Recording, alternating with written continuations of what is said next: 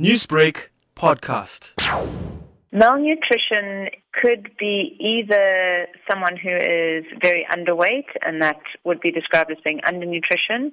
Converse to that, it could also be someone who is very overweight, and that would be called overnutrition. And how severe is malnutrition in children? In children, both ends of the extreme are very concerning.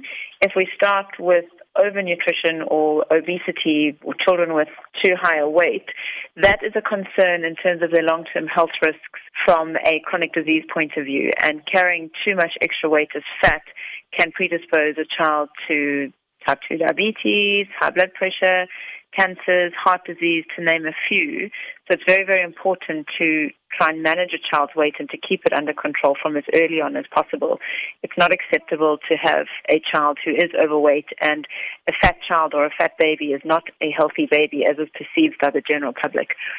The other end of the spectrum, um, if we're looking at undernutrition, the concern here is more in the acute stage. So a child who is not eating correctly or has not been able to be fed correctly and as a result is now underweight or what we would refer to as wasted, has a very low muscle mass, and also the risk there is linked to their immune system.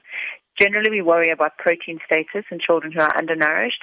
Proteins are important from a growth point of view, so these children not only will they be wasted and underweight, but they will also run the risk of being stunted and not being able to reach their full height potential. Low muscle mass can also have an effect on a child's overall gross motor development and physical development.